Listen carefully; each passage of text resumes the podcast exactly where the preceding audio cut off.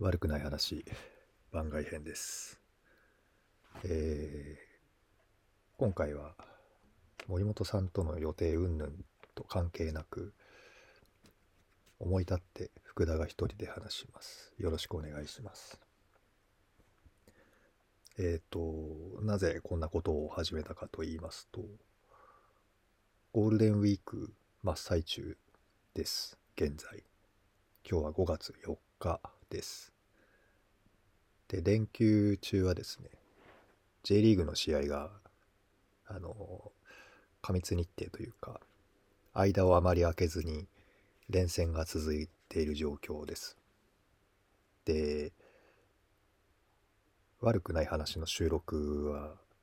あの、種明かしというか、まあ大体週に1回ぐらいでやっていたんですけど、そのタイミングと試合の消化がなんか合わない感じになるとですね私が内容を覚えてられなくなっちゃうので一応こう覚えてるうちに記録を残しておこうかなと思ってちょっと試しにやってみようと思いました。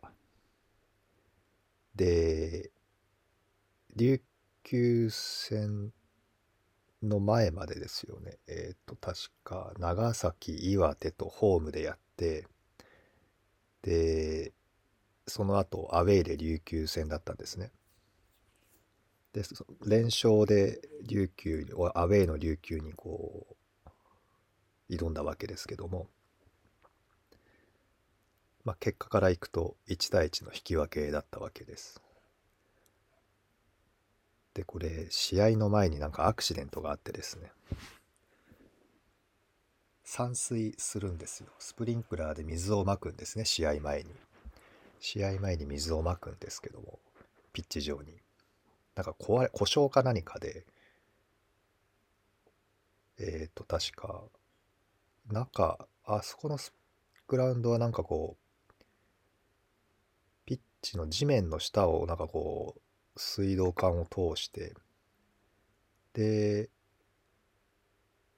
こうスプリンクラーが動くようになってるらしいんですけどその中で破裂したのか漏れたのか一箇所だけ水浸しになってしまってでその対応で1時間ぐらいキックオフが遅れたんですね、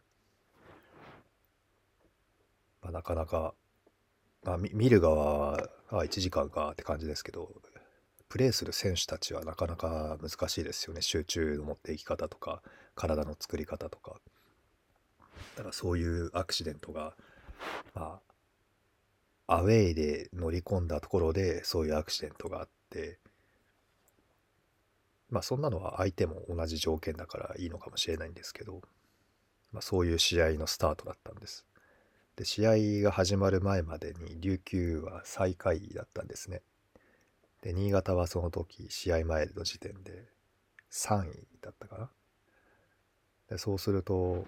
まあ、順位が上の、うん、順位が下になる相手だったので、気持ち的にはね、勝ち星を拾いたいところだったんですが、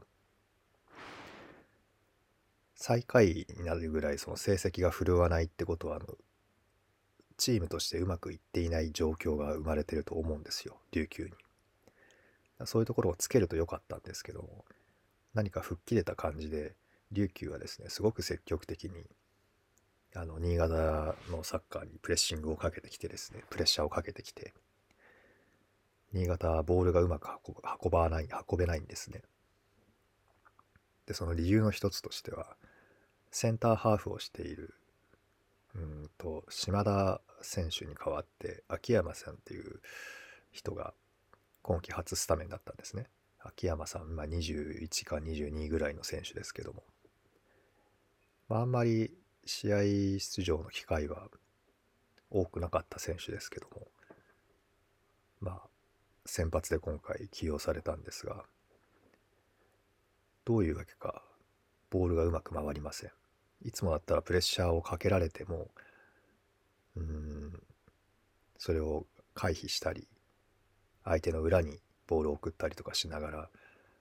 進めることができたんですがなかなか進まないんです。でもまあマイボールになった時に秋山さんがボールを持つとあの琉球の高いディフェンスラインの背後にうまくボールを供給できて一気に状況をひっくり返せる感じになっていたんです。だからミドルレンジのパスとか、えー、ロングレンジのパスっていう点では秋山さんはもう非凡な能力を持っていると思うんですけど、まあ、そういうのを十分発揮してチャンス作っていたんですがいかんせんボールが動かないビルドアップの時にちょっと難がある、まあ、ポジショニングなんだと思うんですよ。ボールが動くような位置取りがなかなかできなかったっていうのと島田さんと比較すると相手ボールになった時のそのボールの奪い方っていうんでしょうかね。そこに何かこう弱さというか物足りなさみたいのを感じたゲームでした。でもおそらくその高いディフェンスラインの裏を狙うっていうのがあのゲームの狙いだったと思うんでそれで秋山さんが先発だったと思うんですけど秋山さんは前半のみで途中交代なんですね。後半から出場しなくなったので狙いが違ったのか監督の思うようなプレーを秋山さんができなかったのか何なのかちょっとよくわからないですがとにかく早い段階で失点してしまうんです。これは誰のミスとかっていう言い方は多分難しいんですけどもうんまあ決めた選手ですよね。草野さんっていうのかな。決めた選手は確かにシュートはうまく新潟のディフェンダーのプレスをブロックしながらシュート決めてましたんでね。シュート自体はいいシュートだったと思いますし抜け出しも良かったですよね。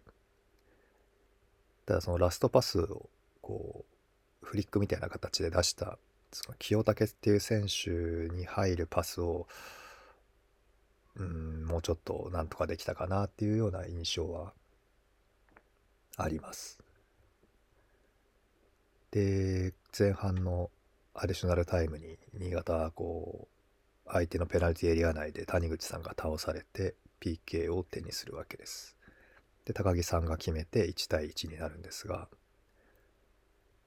後半も点は動かずそのまま試合終了。ただ後半から出てきた、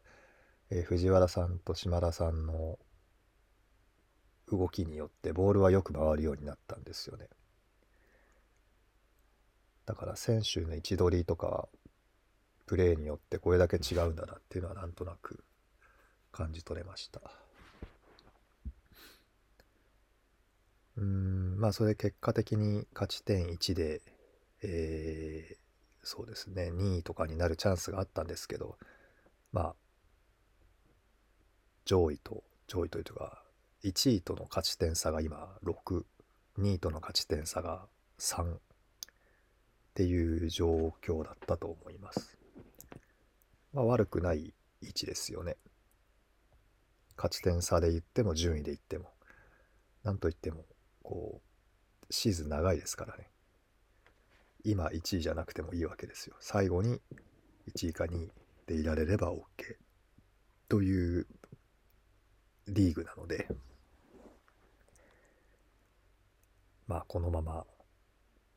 勝ち星を落とさず勝ち点を拾い続けて進んでいければいいなと思います。で次節ですね。